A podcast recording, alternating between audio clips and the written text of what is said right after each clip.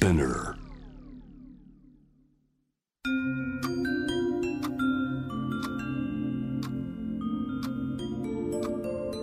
こんなこときっと取るに足らないからと性にまつわることを一人で悩み考えたことのある人たちへ。ここは気負わずに話せるお泊まり会。いつまでも終わらない会話の時間がその後の日々を支えるように個人的な思いの交換が私たちを救うのだ。私とあなたでおしゃべりを。私たちのスリープオーバー。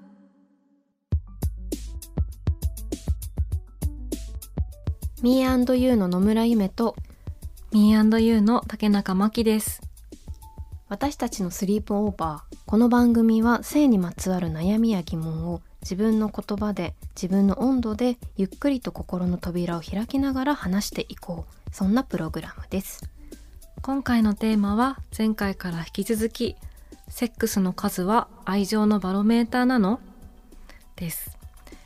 ゲストは日本のヤバい女の子、百女百葉、女友達などの著者で、テキスト、テキスタイル、イラストを作るテキストレーター、原田ありささんです。はい。はいお越しいただきましたねね今回もお越しいただくんですが、はい。まあ、セックスの数のね話はもう愛情のバロメーターなのっていうもう質問がねもうそもそももうきっと皆さん違うことをね考えるそうだよね。うんそれぞれね本当にそれぞれイエスノーだけではないし、うんっていうところなのかなと思うんですけれども今回はリスナーの皆さんから寄せられたメールをご紹介しながら原田ありささんと一緒にスリープオーバーしていきます私たちのお泊まり会にあなたもぜひご参加ください。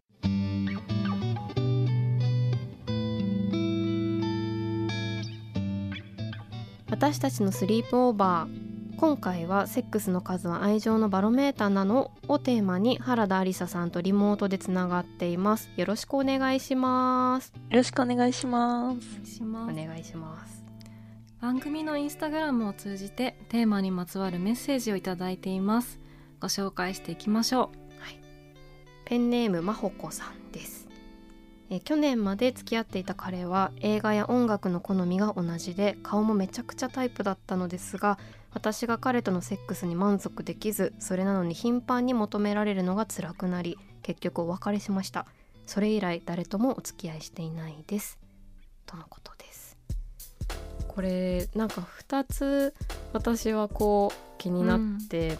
ぱりこの私が彼とのセックスに満足まずできないっていうこととプラスそれなのに頻繁に求められるのが辛くなりっていうところう、うん、があるなと思いました。確かにこのね満足できずでも求められるっていうのがね、なんかすり合わせるのがうんうん結構難しかったりしたのかな、うん。やっぱすり合わせづらいもんですかね。うーん。でもなんかねあの映画や音楽の好みが同じで顔もめちゃくちゃタイプっていうことだったと思うから、なんかそのセックスの部分を置いておけば、その愛情の部分を育てていったりともできうん。る関係うん。だったのかなとすると、うん。本当にそのセックスの部分が結構、なんだろう課題となってしまったのかね。あの人によるというかこう優先度がもし高い方だったりすると人によると思いますけど結構そこを大事にして付き合いを始める方とかもいらっしゃいますよね。自分の中でセックスっていうのが結構大事なことだったりすると、例えばその相手うん。もそうなのかみたいなことを割とその付き合い始めの時からなんていうか確認し合ったりするっていう話も結構聞くなと思ったりして、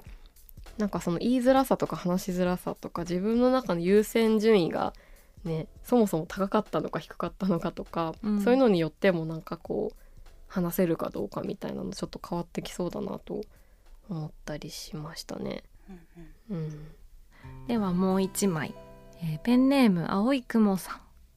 セックスの数イコール愛情のバロメーターではないと思います。でも深い愛情を実感するものとしてセックスの代わりになるものが他にあるのか正直わかりません。うん。ということですね深い愛情を実感するものセックスの代わりになるものって何があると思いますか？うん。これもでもセックスを何と設定するかによるかも。確かに、何と定義するかによるかもしれない。なんか、うん。セックスの定義が広いと割と当てはまるものが多くなるかなと思うんですよね、うん。で自分の思ってるセックスの定義と向こうの思ってるセックスの定義が違ってるとまたそこで齟齬が生まれるしうんなんかやっぱりすり合わせをしづらいけれどもすり合わせが必須なような気がだんだんしてきてうんうんでもしづらいっていう現状があるみたいな。うん。確かにねこれって世界共通のね悩み事なん。ですかねうん。どうなん。だろ私なんかあのフランスに行った時の体感うん。超体感なんですけど、はい。あの体感だけで言っちゃうと、うん。あのオープン具合が割とあの日本の方が閉じてるかなって思うんですけどあなんかたまたま私バレンタインデー前後に行ったんですけど、ーううんん。なんかすごい下着売り場が真っ赤でなんかとにかくなんか最近の流行りなのかそういう伝統なのかわかんないんですけど、赤いレースの下着をなんかテンション上がって買うみたいなバレンタインの時へみたいな風潮がなんかあるっぽいあの、うん。マーケティング戦略的にあるっぽいんですけど、うんうんでなんかバレンタインデーでトルソーがまあ赤い、えっとランジェリーを着てるみたいなううんん。のがなんかもうバーンってあってうんでそれはなんか結構安全にそういうものを楽しめる環境がないとバーンと出せないものだなと思うんですよね。で、まあ、女性が多いのかなと思うので今この番組を聞いている方がうん。あ一方的に思う思ってるので、まあ、なんとなく女性を想定して喋ってるんですけど、うんまあ、女性が例えば安全に、まあ、セックスとか性的なことを楽しめるときに楽しむってなった時にあの本当に安全に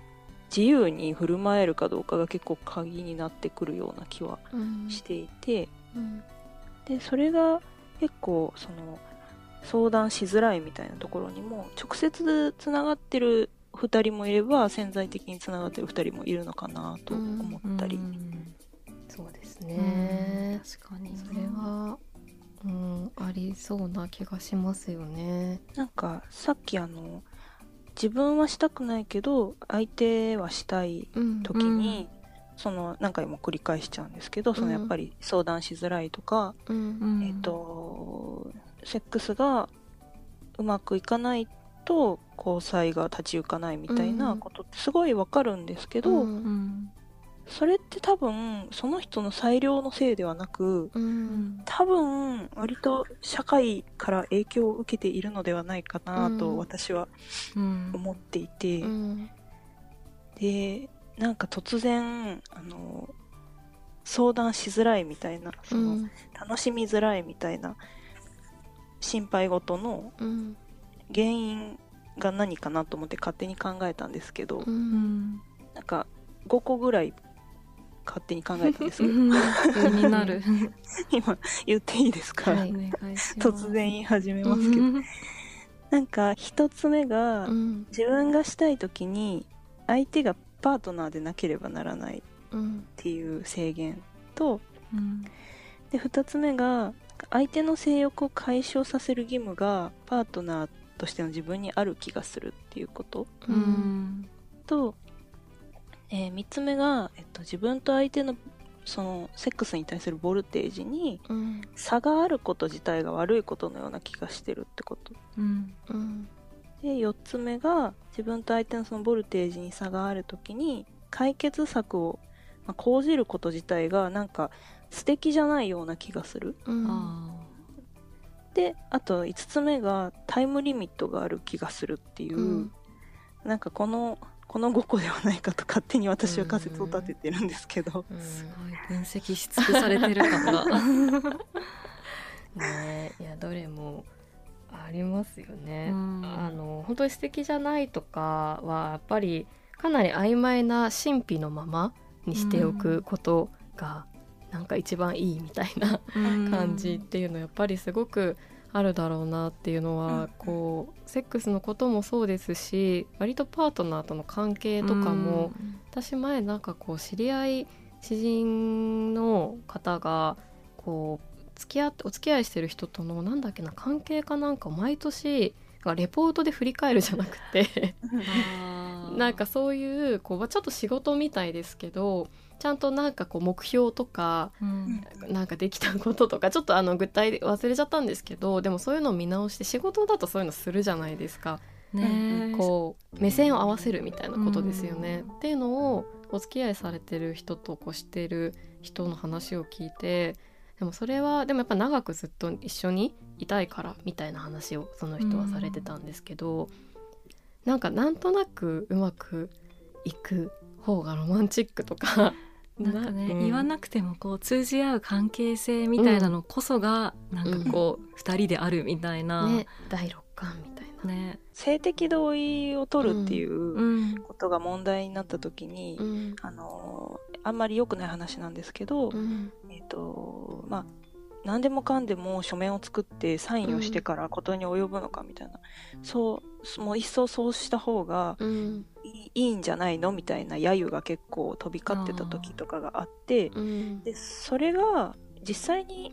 なんだろうことの運びとしてうん。まあ、えっと、盛り上がるかどうかはさておきそれをやってしかるべきぐらいのうん。ししなんていうんですかね姿勢というか、うん。うんえっとえっとき気持ちがうん。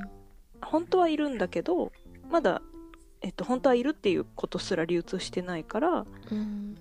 多分そのお友達のそのレポートであの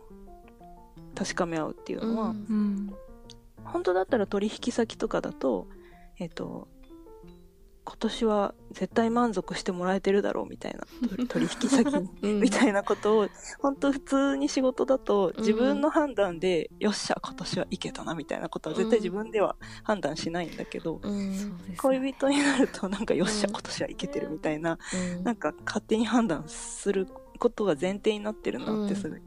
気になるなみたいな。それって本当にこうなんていうかこうん。う相手の気持ちをやっぱり自分で所有してる気になってしまってるような感じもするし、まあ、所有物っていうとすごく強すぎるけどでも相手が思うことを、うんまあ、奪ってるじゃないけどでも自分で決めちゃってる相手が感じることとか、うん。相手の考えっていうのは本当にそういうふうに思った上でやっぱりねさっきハリーさんもおっしゃってましたけどすり合わせることはやっぱり必要なのではっていうことになっていくのかなと思いますし多分答えられるものなら答えたいんだけどなっていうのもなんていうかその自分がやんなきゃいけないからっていう義務感だけでもないのかもしれないんだけどでも、でも一回でもそう思わされてないかとかみたいなことを一度こうインプットというかした上でじゃあどうしていくかみたいなことを考えていけるとすごいいいよなと思ったりもしました。どこまで行ってもね、うん。あの自分と相手は他人ではあるというか、ん。近くても、ね、近くても。どんなに近くても。どんなに近くてもね、うん。相手が本当に例えば気持ちいいと例えば気持ちいいと言ってたとしても、うん。なんかこう相手に合わせて気持ちいいと言ってる可能性とかもうん。あるかもしれないし、なんかそういうのは、さっきのゆめさんのもそうだけど、うん。こちら側としては気を配ってなんかそういうことうん。を言わないとか、いいなんかこういいことを言ってるとかそういう可能性もあるかもしれない、うん。って考えると確かにそういうすり合わせをうん。ね、することは全然なんかロマンチックじゃないことではないというか、うんうんね逆にめちゃめちゃロマンチックロですね。マンチック。もう話さなければ絶対にわからないことが見えたみたいなのすごいロマンチックですよね。ね。こんな一面がいたのねみたいな。うん。のって。確かにめっちゃいいなと思いました。うん、じゃあ最後ハリーさん読んでいただけますか？はい。はい。ペンネームフォトフレームさん以前はセックスがあまり好きではなかったのですがつながることで愛情を感じ、だんだんセックスが好きになりました。なので、私の場合はバロメーターになっている気がします。うんこの私の場合はっていうのがいいですよね。いいですよねすごい確かにいい。私もこれのお便り読んだ時になんかそのイエス・ノーっていうのがやっぱ何ですかこう統計的な数字じゃなくて、ハリーさんも今おっしゃってた。私の場合はバロメーターっていうのは本当にあそうだなって思いました。なんか自分自身もどこか、うん。あまあ脳の方が多いかもしれないなみたいなことをなんとなく思いながら、うん。質問をさせていただいて回答を見たんですけどでも本当に個人の中ではそれを自分の中で指標というか一つの大事な指標だと思ってるっていう声ももう本当に本当にそうだ みたいな気持ちになって自分自身の考えも、うん、更新されました。多い方がいいですもんね。多い方がいい。そう。なんか今日コーヒー入れてくれたやばーみたいな。そう確かに。いいですよね。で一方で天気晴れてるやばーみたいなのもあれば。天気もいいんだ。やっぱりこう依存先とかが多い方がいいっていう話があるじゃないですか。ありますよね。自立とかっていうのも一個のもので全部これがゼロになったら私はもう愛されていないとかうん。じゃない、うん、いいですね。なんか多分セックスだけをバロメーターにして絞るには多分日本はまだあんまり整備が進んでいないと思うんですよねセックスの取り扱い方の、うん。あの前の回に言の最初の方に言ったように、うん。割とそのバロメーター自体がそのグラグラの砂の上に立ってるから、うんそれになんかぶら下がるとなんか全部倒れるみたいなうん。うん結構まだ危ういものであってでその危ういものであるのは多分その悩んでる人そのもののせいではないくって、整備されてないことのせいなのでうん。なんか、まあ、今整備されてないことが自体が心苦しいんだけどでもあなたのせいではないみたいな、うん。まあ、ことしか言えなくなっちゃうんですけど、うん。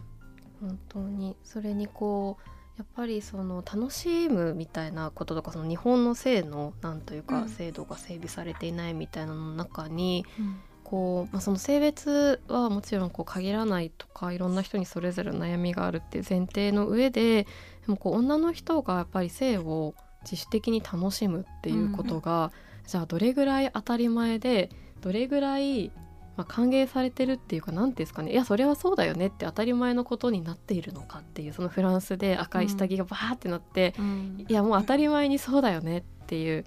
ことになっているのか。なんかそれより、うん、ちょっともしかしたら認識が古いかもしれないけどなんとなくこうエロみたいな感じとか、もしかしてそれは私とあなたっていう関係だとそうはならないのかもしれないけどなんかちょっとセクシーなというか服装の人が街中にいたらなんかエロってすぐ思っちゃうとかそれが海外だったらその露出とかっていうのが全然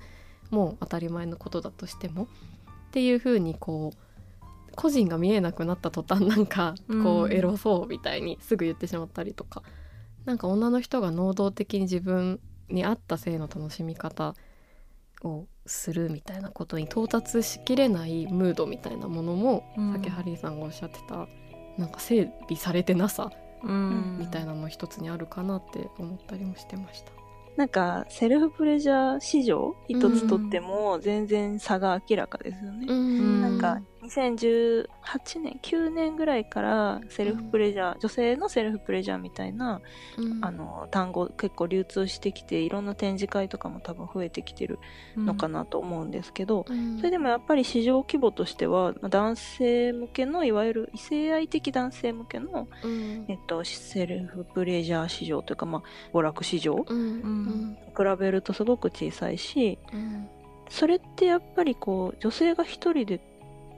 というか女性は基本的に誰かと性性的なことを楽しみかつ求められるっていう言葉がすごく流通してる以上、うん。求められるものであるって植え付けられてしまうことはやっぱり避けがたい、うん。完全にシャットダウンしてあの影響を受けないもんねってことにはなりがたいですよね。うん。それもあってやっぱり相談しづらかったりじゃあいいいいよ。今日は一人でやるからみたいなことも言いづらかったりうんして、っ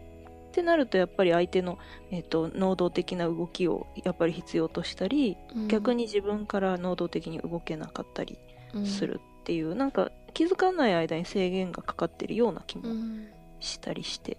うん確かに。なんか確かねにこうセックスレスの記事とか見ても大体さ、なんかこう求められる女になるにはみたいなのとかもやっぱすごい多く出てくるし、うん。なんかそういうことじゃなくてそこの主導権は別に、まあ、男女の場合に男性だけが持って、持つべきものというわけでは全然なくって、うん。なんか女性側にも平等に権利が存在してて、うん。っていうことは本当に無意識のうちになんかやっぱりその社会による多分植え付けとかもあると思うんですけど、どこかでそういうなんかこう、ま、待ったりとかなんかあんまり性に対する欲求をうん。こう開示してはいけないみたいな。うん。なんかそういう風なムードみたいなのからやっぱり全然まだ抜けれていないっうん。ていうところもすごいあるから本当にさっきハリーさんがおっしゃってたあなたのせいではないっていうのは本当にそうだなっていうふうにうん。思いました。うん。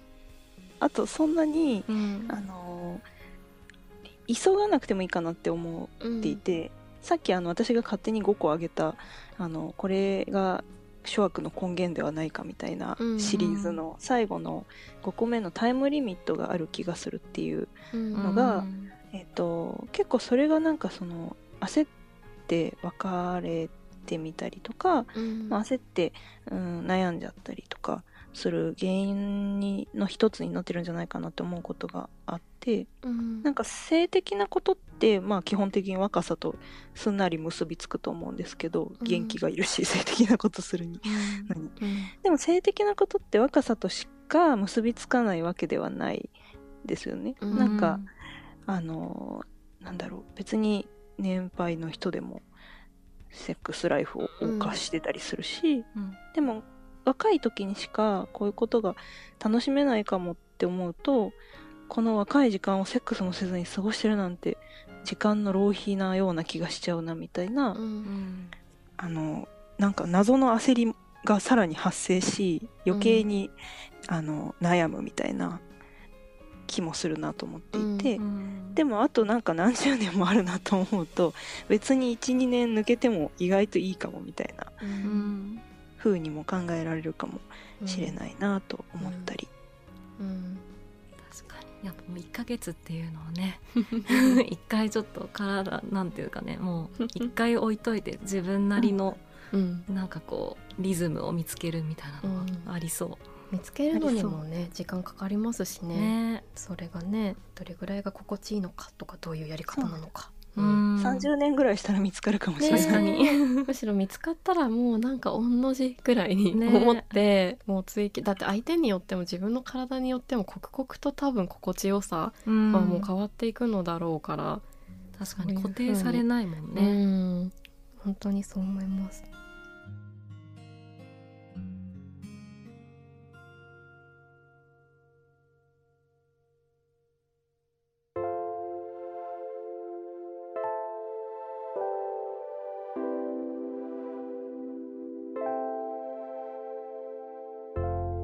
いろいろなご意見をいただきまして本当にありがとうございます。で最後にあの今回ハリーさんに来ていただきましたがこうセックスの数は愛情のバロメーターなのっていうテーマでやってきまして、もしこのことを考えるヒントになるような本とか映画とかでハリーさんが触れてきたものとかおすすめがあれば伺いたいと思いつつどうですか？実ははい。おすすめがないんですよ、はい。ないないはい。なぜかというと理由は。理由はですね、あうん。の前回も挙げたようにあの膣が絡むともうダメなんですようんうん。私は、うん。そんなわけであのほとんどのあのいろいろな、えーセックス描写がダメで、うん。今回全然おすすめできないんですけど、うん。おすすめしなくてもあの今楽しく暮らしているということで ご容赦いただければと思います。なんかハリーさんがその楽しく暮暮らせるようになったというか、まあ一言でそんな言うのは難しいっていうのはあるかもしれないですけど何か、なんだろう理由はありますか、なんかやっぱり細分化して考えたのが大きいかなと思うんですけど、なんかあのまあさっきから膣って何回も言ってますが、うん。あのなんていうかそこにたどり着くまではなんかセックス全般無理かもみたいなうん。感じだったんですよね。うん。ででもなんかそもそもセックスとはみたいな何から何までがセックスなんみたいなことを細分化して、なんかこれはいけるみたいなこれはなんか割といけるみたいな感じうん。なものを除外していった結果、なんか苦手なものが分かってそれだけ避ければいいみたいなことも分かってきたりすると思うんですけど、うん。でもそれってなんかこう考えてみようかなって思えたり、えっと、詳しい情報にアクセスできたりとかしてうん。まあ自分で考えられないとなかなかあの自分での気持ちを自分で楽にしがたかったりするかなと思うのでうんなんかこういろんな人の話にアクセスできたりいろんな人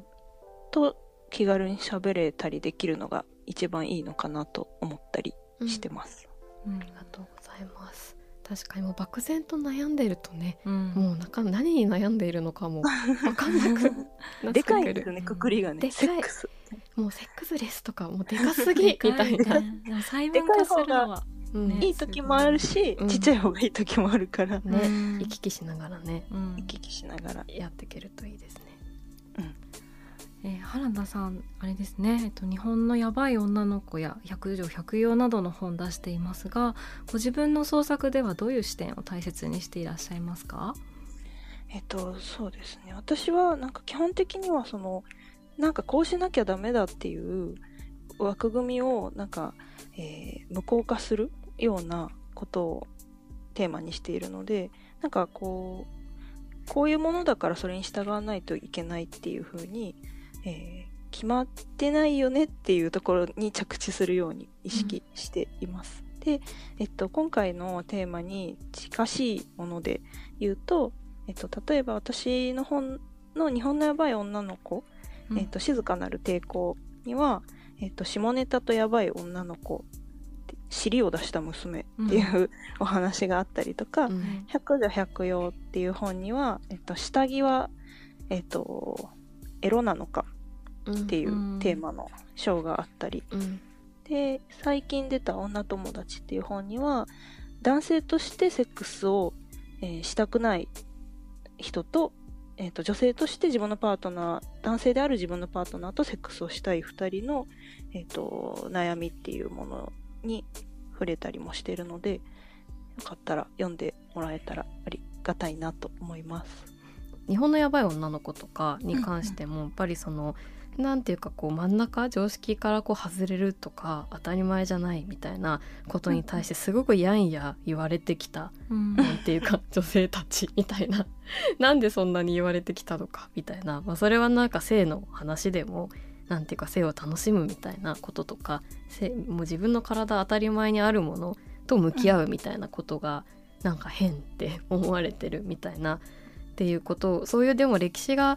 あってそれはでもおかしくないかみたいなことをすごいハリーさんはこうずっと言ってくれてるような感じがして。でもそういう歴史そう来てしまった歴史の上でじゃあ自分たちは今どうやっていけるかみたいなところをすごく考えさせられる、まあ、社会のねそれが問題だったりとかあなたは悪くないよって話だったりとかも含めて受け取ることができるのですごい今日のお話ともつながる本当に本というかねでお越しいただけて嬉しいなと思ってました。ね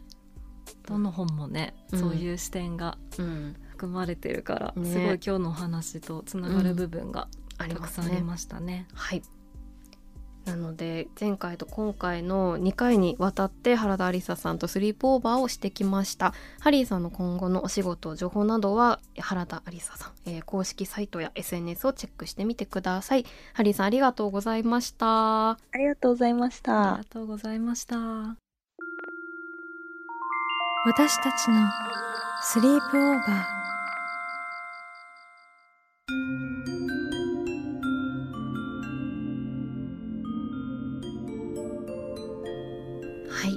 原田ありささんとスリープオーバーしてきました。初めてのゲストをお招きしましてハリーさん。すごく面白かったですね。ねえなんかあのうん。5つのね、ね。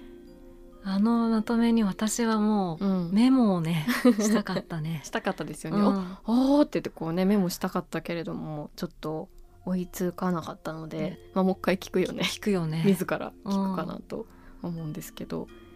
どうだった？本当にそうですね。もうでもセックスまあレスっていう言葉もすごくたくさん出てきましたけど、うん。まあ、こういうふうに話している中でねやっぱりあそうだなっていろんな気づきがあったりとか、うん。やっぱりする一方やっぱりすごくこうなんていうか本当に個人的に悩んでたりとか、なんていうかどうしようかなっていうふうに思うことがなんていうか大きいテーマ？でもやっぱりあるんじゃないかなっていうふうに思うので、うん。なんかこれを聞いて何かがねすぐ解決したとかあと自分はこれは今日話してて出てたような話が自分はできてないからダメとかでもなく、そうだね。本当になんか自分やもしくは相手に合ううやり方とかを少しずつん。試したりっていうのができると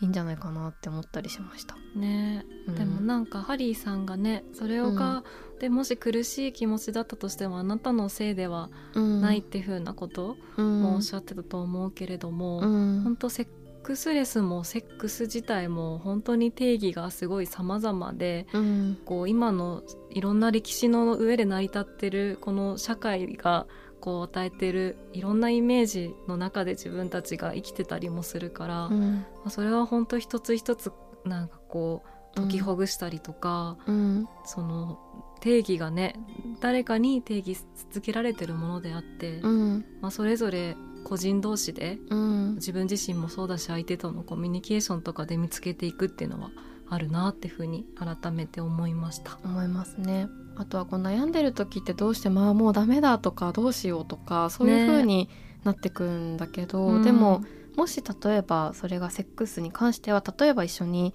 まあ、いたいと思ってる相手がパートナーだとしたら、本当は何て言うかより良くというか荒れるためにどうしたらいいかっていうような前向きに考えたりうん楽しく本当は考えたりできるような、なんかやっぱりせめてね考えがちだったりする